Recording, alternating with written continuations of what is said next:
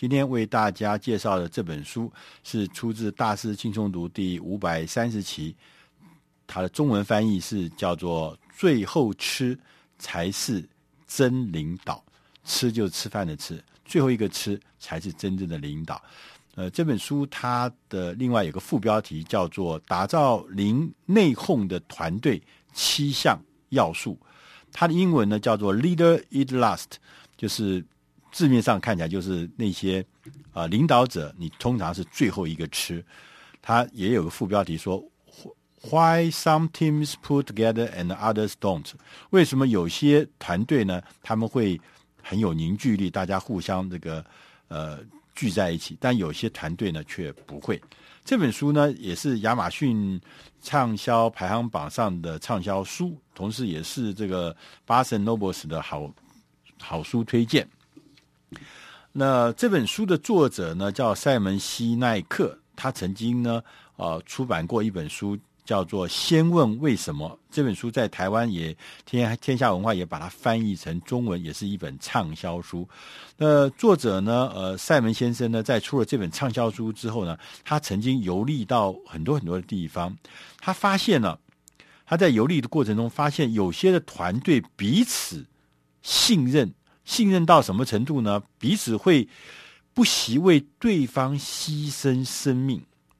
有些团队呢，就不论你怎么样提供再好的奖励，仍旧是在那个团队里面不断的内讧、不断的分裂、不断的失败。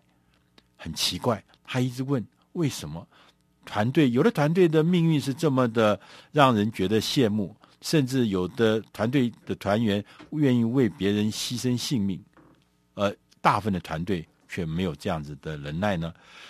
他说，他有一天在和一位美国海军陆战队的将军谈话之后，他恍然大悟。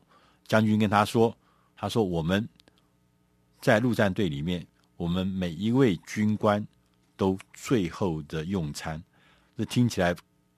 听起来怪怪的嘛，哈。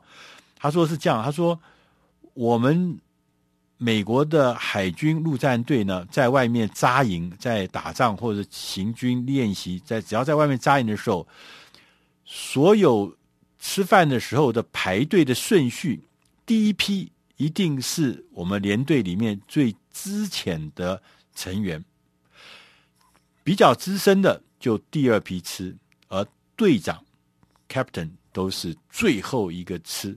如果有的时候食物的分量不够，吃不到饭的是队长。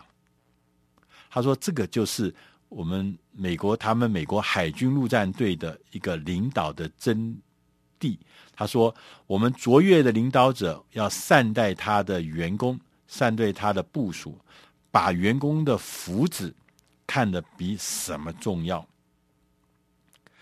我们大家可以回想一下，这个士兵在军官之前用餐的景象。其实这个是有一个象征的意义，因为这代表了说，在战场上面，在战场上面，士兵士兵先用餐，军官后的这个这一件事情呢，对于要上战场、要打仗、要以生死相论的人。这个团体来说，清楚的告诉那些所有的士兵，他说，在重要的时刻，长官、领导者是愿意牺牲他们的舒适，甚至牺牲他们的存活机会，来维护下属的利益。所以，他们是领导者，是清楚的告诉你的团队，我是不会落跑的。啊！当灾难来的时候，我不会说叫你们往前冲，我自己跑掉是不会的。我记得，呃，很多的呃地方就告诉我们，美国海军陆战队不是还很强调吗？一个都不可以漏。当他们去打仗的时候，如果有这个呃他们的呃胞折受到围困的时候，只要得到讯息，他们一定倾全力去抢救回来。哪怕是尸体死掉的弟兄，他们也不愿意，也不能够把这些弟兄的这个身体是或者这个遗弃在战场上，他们一定要把他带回来。就让人家知道每一个人，他我们就是这一个团队，这个团队是没有任何人会抛弃你的，哪怕是在生死必须付出生死才能够来救你，他们也愿意为你的安危付出生死。呃，这个让我就想起来，我们小时候啊，那个时候我们的老师还有我们的呃所谓的政府官员，他们倡导一件事情。叫做牺牲享受，享受牺牲。其实现在我们想起来看看，能够讲出这样口号的人，绝对不是领导卓越领导者。他怎么可以让下属要求你的下属来牺牲、享受、享受、牺牲？理论上应该是领导者自己要来牺牲、享受跟享受牺牲。那这本书呢？他说要让这个团队。能够变成像海军陆战队一样的这么样子，以生死相许，这么样有内聚力呢？事实上是有方法的，也有一些步骤的。作者呢，他是用一个特别的角度，他说：“我呢提出来的观察跟方法，他说这不是提出一个经营的理论，他是从生物演化的观察里面来。他说我们人呢，从生物科技的角度来看呢，会分泌一些。”不同的化学物质，而这些化学物质会驱会驱策我们会有不同的行为反应，譬如说脑脑内啡啦、多巴胺啦、血清素啦、催产素啦。那每一样的这种化学物质在我们身体会分泌，但是呢，每一样的东西每一样这种生活物呃这种化生化物质呢，它会产生的反应是不一样。有些我们是应该鼓励大家去。去去多生一点，有些东西呢是应该要鼓励大家少生一点。那其中呢，他特别讲到说，像脑内啡跟多巴胺呢，它这个是会让你产生这个呃，怎么讲？就是说会让我们特别特别讲求绩效、讲求竞争、讲求呃一些特别成就感。它这个可能。不一定是好的。那有些呢，像血清素呢，让你更愿意跟人家合作，让人跟人家互动。像催产素这些，那就应该要多分泌一点。那在这本书呢，一开始的开宗明义，他就讲说，你要让你的员工有安全感。刚刚就讲了说，我们有很多很多的化学物质会产生不同的反应。那事实上呢，我们在呃世界中，我们都知道这个世界是充满了。危险的。我们做一个领导者，你必须首要的任务就是要让自己的员工觉得有一个安全圈，大家都在那个圈里面。然后呢，让着随着时间的变化呢，领导者要适当的、逐步的想方法的，让这些圈、这些安全圈能够逐步的扩大。那我们在第二段呢，他就说，呃，要为要。有勇气为员工做正确的事，因为我们很多很多的时候呢，我们常常会做一些呃事情呢，是看起来跟可能说不定跟规则或跟我们的经验是不一样的，但是呢，我们有的时候就是要打破这样子的经验跟规则，我们的关键是要为员工做正确的事。这个关键在哪？关键在于员工会不会因为这些事而对你信任啊？他说，信任就像是一个机械设备里面所需要的润滑剂。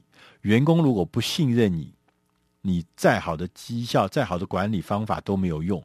重要的是怎么样赢得他的信任，是要为他做正确的事情。譬如说，你要教导你的员工。让他们了解事情是怎么在运作，怎么样应该怎么样运作，什么而不是说不教导他们。第二个要你要训练你的同事，让他们取得能力和必要的技能。第三个要信任你的同事，他们可以呢做出好的判断，进而培养他们的自信心。同时，你偶尔你要退让，要让你的同仁有空间。来做决定，来学习，来成长。你不要扮演一个好像全能的这个呃呃无敌铁金刚一样。有的时候要让你的员工、员工、员工可以有自己的空间。那在这本书里面也特别呃强调，他说现在的虽然我们这个通讯技术啊、科技、通信科技这么强，有各式各样的通信的工具，可是呢，事实上我们人跟人之间的合作，事实上比以前更困难，因为因为我们现在所有的人其实是在组织里面是不讲求这一套，嗯，很少很少组织是鼓励你合作的。大部分的是鼓励你竞争的，你要比别的单位强，你要比别的业务员高，业绩要高，你每个都是在跟人家比。但事实上，这些事情可能是一个伤害组织的一个关键。第三个部分呢，这本书他讲说，他说员工才是真实的，而不是统计的数字。他举个例子，他说，在一九八零年代。在林肯总统的时候呢，曾经一口气解雇了一万一千个航空管制员，航空管制员，而这个行动呢，就传递出一个讯息，就是说劳工是随时可以被替换的讯息。我们过去把之前这件事情当做一个企业最后的手段，实在万不得已。才才做的，可是现在已经变成一个可以接受的管理策略。你根本就不再考虑员工曾经多么努力在这份工作上，他曾经做过多少的牺牲，多少的辛勤付出，才达到今天的地位。可能就是一个政策的改变，或者一个方法的改变，一个绩效数字的不达成，就随便把同仁就把他解雇了。员工呢？长长的已经被当成一个可抛弃的资产，这是完全不可以行不通的。我们做领导者的人绝对不能够让数字凌驾在员工之上，因为员工是真实的，他才是真正让我们公司成败的关键，而不是那些数字。第四个单元呢，他。呃，作者特别提到的是，要负起领导心灵之责，并且要做到卓越。他说：“我们当大家都住在都很注注意分数，譬如说打球的时候，我们很注意比赛的分数，我们很注意呃这个财务报表上面的 KPI 上面的所有的分数，但是我们常常忘的分数是怎么来的。”分数的背后是什么？那我们有一个词叫做毁灭性的富足。毁灭性的富足呢，它会在一个状态之下呢会发生，就是如果你没有把员工当做真实的，你把它当做一个大宗物质，好像像一个黄豆、玉米、油这样子可以买卖的。或者是管理的，你把员工当做这个管理方法当做水电账单一样在管理的时候，你就会碰到叫做毁灭性的富足。你的公司、你的组织是永远不可能变成一个有内聚力、有向心力的一个安全的、有安全感的、提供安全感的这样子好的组织。在第五章的时候呢，这个作者告诉我们说：别忘了，你领导的是人，不是数字。他说：“什么样的文化就有什么样的公司，什么样领导人就有什么样的文化。政治很重要，同时要记住，挑战是在领导人身上，而不是在那些数字身上。你的领导人会呈现什么样的风貌，你的公司就会呈现什么样的结果。在第六段的时候呢，他特别提出说，要鼓励你的员工彼此互相服务。”他通常呢，我们可以看到很多的经理人呢是只顾数字，但是领导人呢却是关照的是人。你要相信，顾客他是不会爱上一家公司，除非他的员工先爱上这家公司。务必鼓励你的员工，不要只会在那边数数人头，要让你的员我们的员工。能够合作，能够分享资源，能够跨组织提供或是帮忙，或是要求帮忙，这些事情都是非常重要。最后呢，第一段这位作者呢提醒我们，我们要记得培养更多更好的领导者。我们常常都在想培养好的管理者，他说这是不够的，你要练习培养好的领导者。他说这也就是为什么新创事业呢里面，通常呢大公司大公司做的新创事业通常都失败。而反而那些很小很小的公司呢，反而能够在新创事业领域里面呢，能创出一番大的成就。那就是因为小公司，它应该大部分都是一群充满决心的人，他们共同的努力，他们用有限的资源完成某一件大家相信、共同相信的大事情。这就是小型的新创公司让人产生巨大的同伴情谊，让每一个人。都有极大的激励，有极大的驱力，极大的使命感，大家一起可以成就一个后来看起来谁也想不到的这么大的成就。所以他说，我们应该把利润当成燃料，而不是目的。我们要让员工有一个互相承诺的好理由，然后一起去挑战现况。这样，我们每一位员工。就会爱上这样子的工作方式，爱上这样的状态，爱上这样的文化，也当有爱上这样的公司，大家会乐此不疲，就会变成一个不起内讧的团队。以上这本书是出自《大师轻松读》第五百三十期，最后吃才是真领导，打造零内讧团队的七要素。